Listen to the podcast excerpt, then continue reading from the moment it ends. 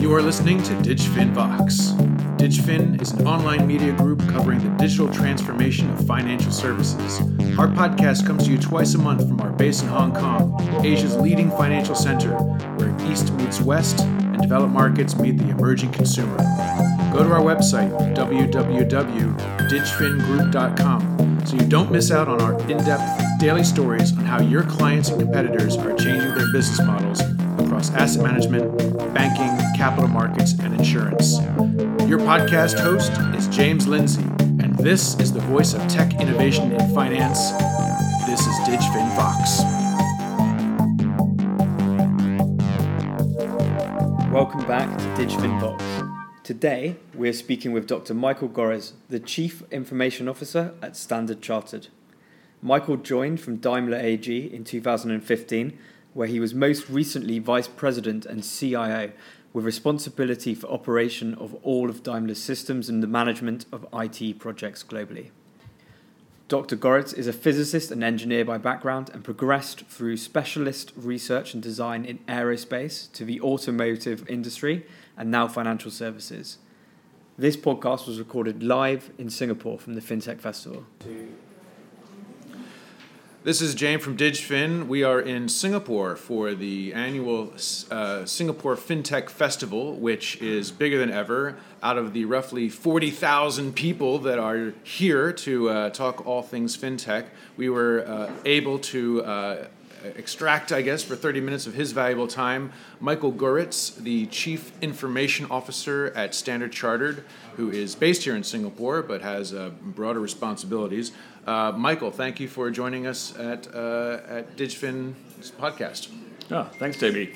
Um, so, one of the big speakers on the stage this morning was um, was Group Chief Executive Officer Bill Winters from Standard Chartered. Um, he said that we're just really at the beginning of uh, of banks uh, and and I guess the broader uh, community uh, creating digital financial solutions. Um, and he said that banks are still spending a lot of their time when it comes to innovation about making the status quo work better rather than trying to rethink what that status quo could look like. So maybe as the CIO at, at StanChart, you can give us a little insight into some of the realities that you face and what are some of the goals you've got. Well, the realities to start with are, are the ones which you all know. We have traditional bank systems which work in a in a in a traditional way, uh, which means there are various functions which reach out to the customer and ask for information. The future of banking, though, looks totally different. Uh, when you look at your screen time, and I just checked my own, it's uh, three hours and 40, um, uh, two hours 41 minutes per day mm-hmm. on my mobile phone. We have to integrate the financial services into that screen time as seamless as possible. We have to be there when you use the banking services, but we shouldn't be there in order to avoid intrusiveness if you don't expect us to be there. A lot of uh, companies, not just banks, uh, have been approaching their idea of digital as, oh, it must be an app. Um, at what point does that not work anymore because consumers or corporate clients uh, don't want to have too many apps on their phones. So, how do you kind of figure out how to um, engage with your clients without having to kind of repeat what everybody else might be doing, which is just put an app up and, and, and, and hope they come?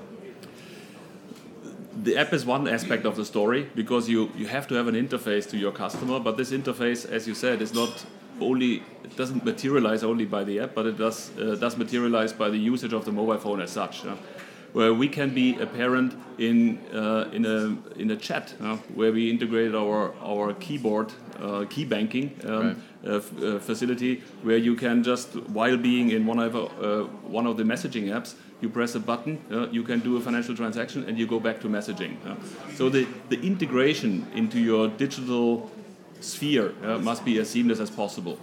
Where, where along the competitive path uh, are you and your team, uh, you know, in terms of realizing that, that vision that you just laid out? We are uh, recognized by a lot of competitions as one of the leader, leading digital banks. Uh, obviously, there's always uh, the one or the other competitors on a local area, which is a little bit ahead of us. Um, uh, the advantage we have once we have a solution deployed in one country, uh, we can deploy this in all our footprint countries, uh, which is pretty big.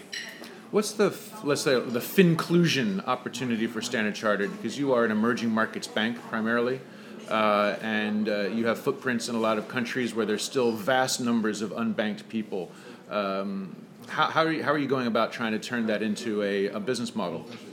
As a matter of fact, um, there are two segments which are most susceptible to um, mobile banking. The one is, as you just mentioned, the unbanked mass affluence, mm-hmm. uh, people in our footprint countries which are getting more and more wealthy because they have a good education, they enter a job, and now they, they have banking needs.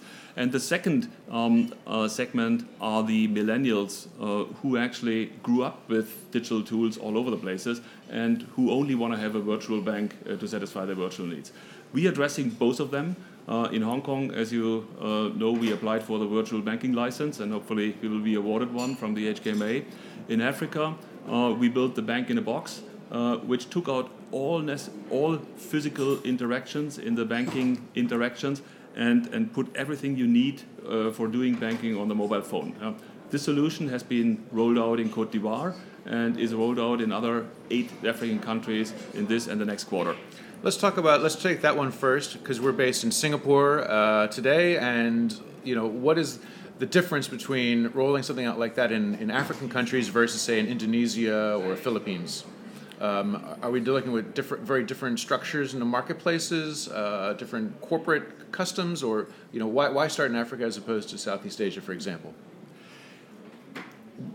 As a matter of fact, these markets are not that much different. Right. Um, we we have chosen uh, Africa because we have the best combination of uh, existing bank solutions uh, and uh, the need from the uh, from the markets, um, but nothing stops us from uh, doing going with the same solutions into other countries.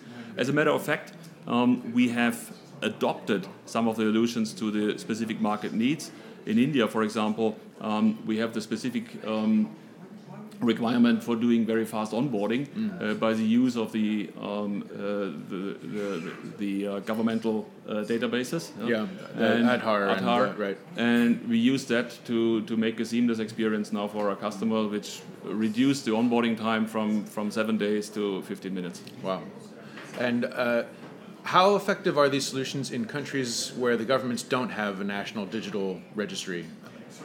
Uh, this obviously puts a little bit of a challenge uh, ahead of us because we uh, there is a need for uh, submitting physical documents.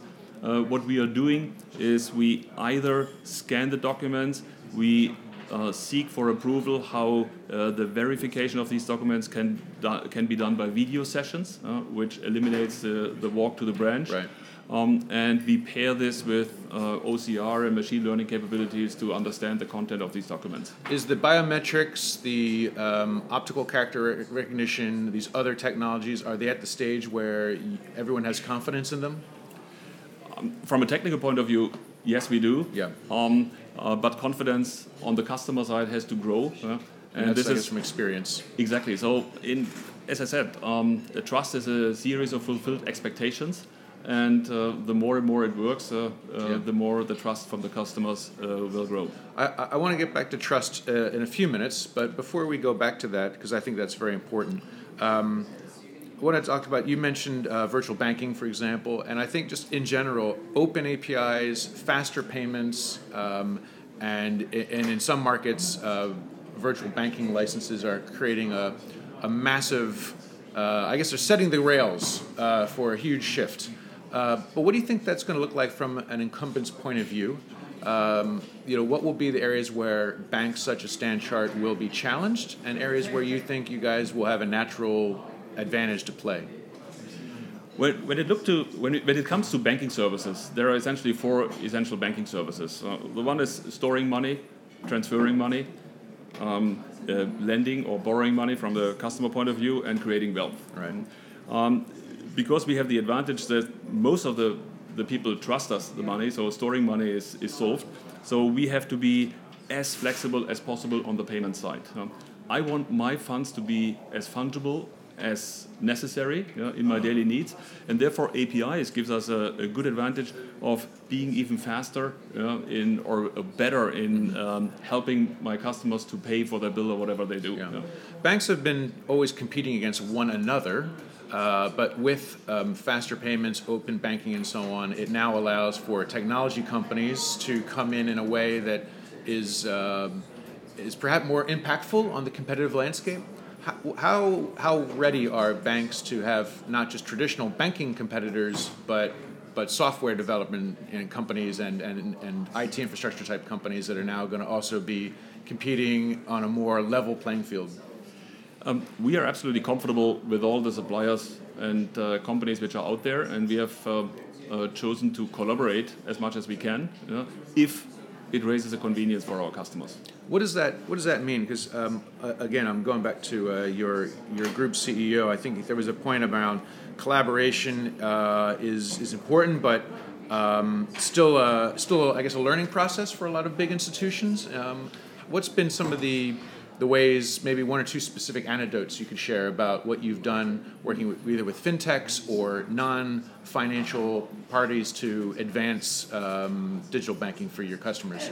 Let me give you two examples. Uh, the one is a, a, a, very nice example of one of the fintech companies we have been working with. Um, the, the, name is called Instabase. Mm-hmm. Um, we came across them um, on our trip to the Silicon Valley uh, back in March 2017. You know?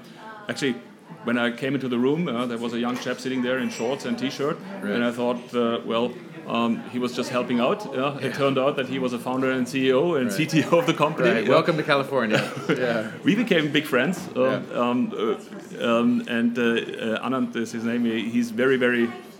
he was just immediately engaged with, with Standard Chartered because he saw a lot of potential. Huh? We invited him for a proof of concept. Huh? Uh, three months later, um, the proof of concept was successful, and today he is alive in production yeah, and helping us uh, bringing down the turnaround time in the onboarding process for commercial uh, and business uh, customers. That's one example of fintech collaboration. The other of non-traditional, um, how could I, uh, of large tech right. companies uh, collaboration is Alipay. Mm-hmm. So Alipay approached us with a requirement to enable them to do um, international remittances from their Alipay Hong Kong wallet uh, to Philippines. Um, actually, another uh, store value provider, Gcash. So we are now there as a liquidity and FX provider uh, for the two entities, and we use blockchain in order to facilitate uh, this international transfer in actually 1.4 seconds. So. And what's the? I mean, obviously, 1.4 seconds is, is probably the sell, the sales point. But w- why enter this as a? You know, how did you choose these this particular program with Ali in, in the Philippines? Because you guys, of course, already transmit money to uh, to this market. So, what was the, the the business logic for you to do this? Well, the business logic was uh, pretty much um, if we don't disrupt ourselves, somebody else will do. You know? And um, we were actually chosen by Ali because our technical implementation capability uh, was superior to all of the other banks. So they were surprised by the speediness uh, we were able to implement that one. Yeah. Um, so to our listeners, if you're hearing a lot of background noise, we are at the FinTech Festival, and so we're doing our our, our best, but it's uh, it's a noisy, busy place. Um, let me ask you about uh, Hong Kong specifically. You guys announced that you're doing the virtual, you're going for a virtual banking license. Now you have banking licenses in Hong Kong. Standard Chartered has been there uh, for like 150 years or something. Um, what do you need a specific virtual banking license for if you can already do uh, any kind of digital banking under the StanChart uh, corporate uh, business?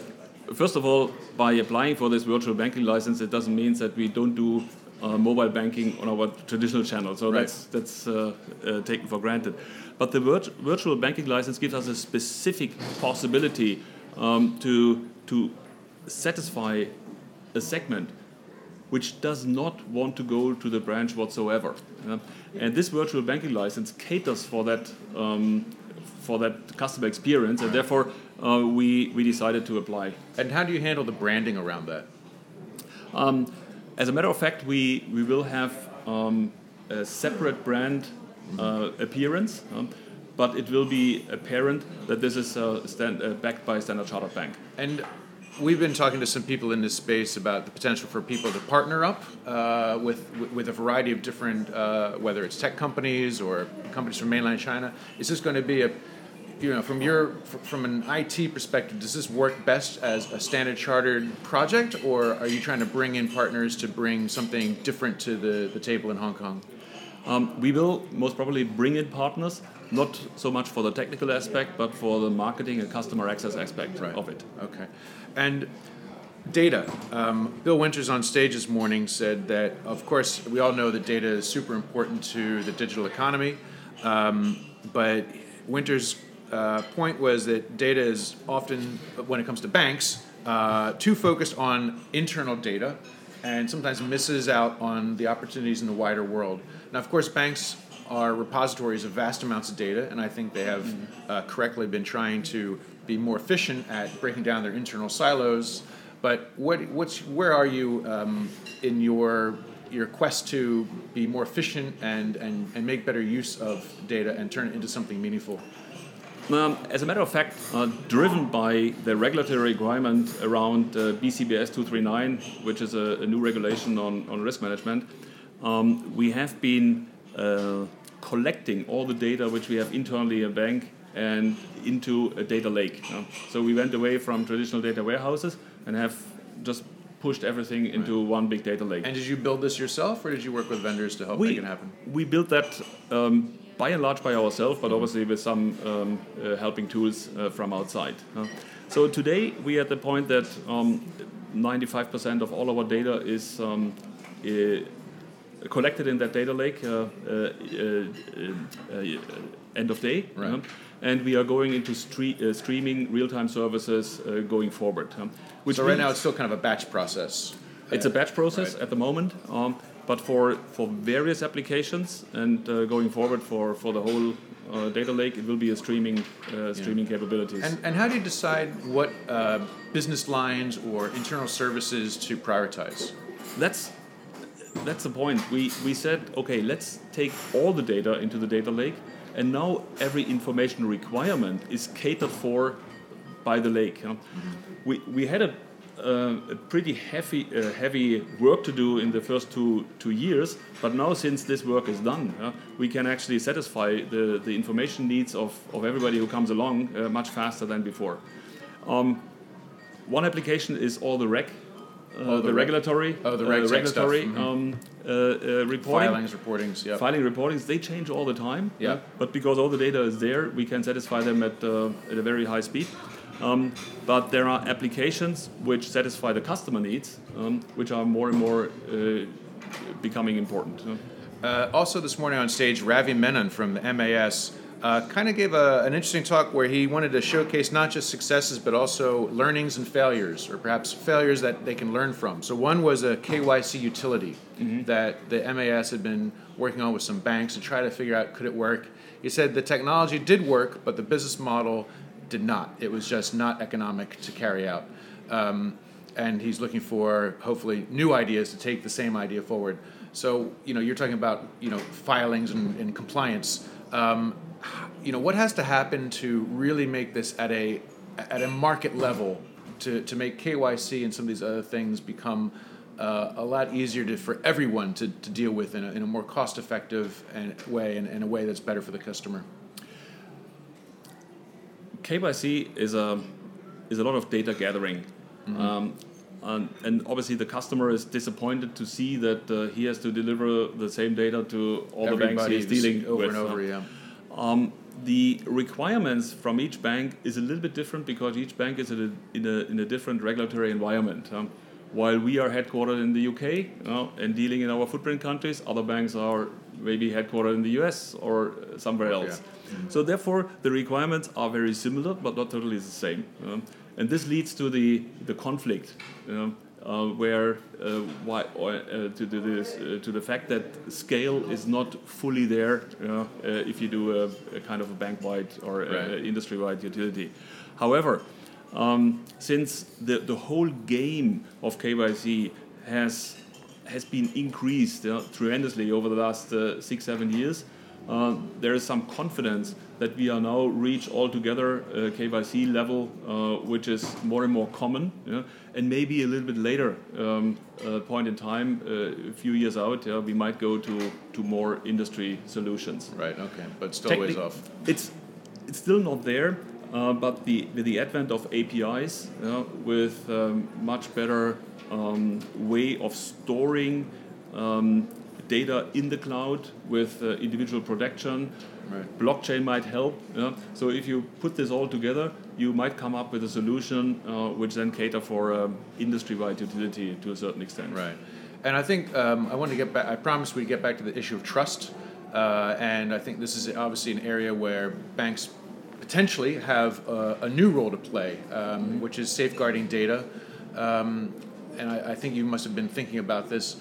What what is the what, what are the steps that you guys are taking at Standard Chartered to to prepare the I guess to prepare the the technologies, to prepare the teams or the business models uh, to to to be in the data trust game because banks have always been making sure they're prote- protecting consumer data to the extent they can but but I think we're entering a, a different kind of uh, use or, or idea about uh, uh, data as a as a resource to be to be protected. Let me dissect this question into two two levels. Um, the, the one is actually the the passive protection of the data, which is our cyber preparedness and cyber resilience. Right. There's absolutely no question that we put every endeavor uh, in place uh, to protect ourselves against um, uh, illegal access from the outside. The second is what do we do with the data? and here our belief is that transparency and consent um, is the, the one uh, are the two elements which are very very important to our customers. If we tell our customers what we do with the data and they, they, they see the benefit of that service uh, they will be very likely to consent uh, with the usage yeah. do we need regulatory protections around that process as well? Do we need new ones for data or are, or are the existing regulations around this adequate? Well um, the, the regulations across the footprint countries uh, are very diverse. Right. Uh, there are countries um, like uh, the European countries have been very very active in um, uh, opting or uh, uh, increasing the, the data protection laws, while other countries are a little bit more relaxed on that one. Um, we follow the highest standards. because we believe that the highest standards will proliferate in the rest of the footprint pretty soon. Okay. Um, last last question, just on a personal note, Michael. Um, you know, uh, people in, in, in, your role are learning all the time. You have to be very adaptable to, to stay on top. Um, just one or two things that you've learned lately that have just been uh, that, that you'd like to share that have been really cool. Wow, what did I learn? Um, I I actually I'm confronted all the time uh, with with technical stuff, uh, which the people are confronting me. They say, "Oh, we have to use this and that tool. Yeah? Uh, what can we do about it? Uh, do you agree?" And sometimes I have to admit I'm not very familiar right. with these because when I did programming, they were right. not around. yeah. yeah. So I pretty much uh, um, hang around uh, in my free time on Wikipedia and uh, or, or Stack Overflow and, and see what this really is. So just recently I looked into Kafka. Yeah? Um, so what does it help? Kafka is a, a streaming uh, or messaging uh, tool which has been in the open source. Uh, so I looked into it and, and I tried to understand what my guys are telling me. Right. So that's one example. Yeah, yeah. I have to do the same sometimes. Uh, one of my reporters will ask me something and I'll have to pretend I know what I'm talking about, and then I go look at Investopedia. What is this? exactly. Yeah. Right. So, Michaels, thank you so much for uh, joining us on DigFin Vox. It's been a pleasure, and good luck with all your projects. Oh, thank you so much. Yeah. Okay. Thank you for listening. I'm James Lindsay, and when I'm not hosting this podcast, I'm the commercial director of DigFin Group. If you enjoyed this podcast, please listen again and share it on social media so your friends can find it too.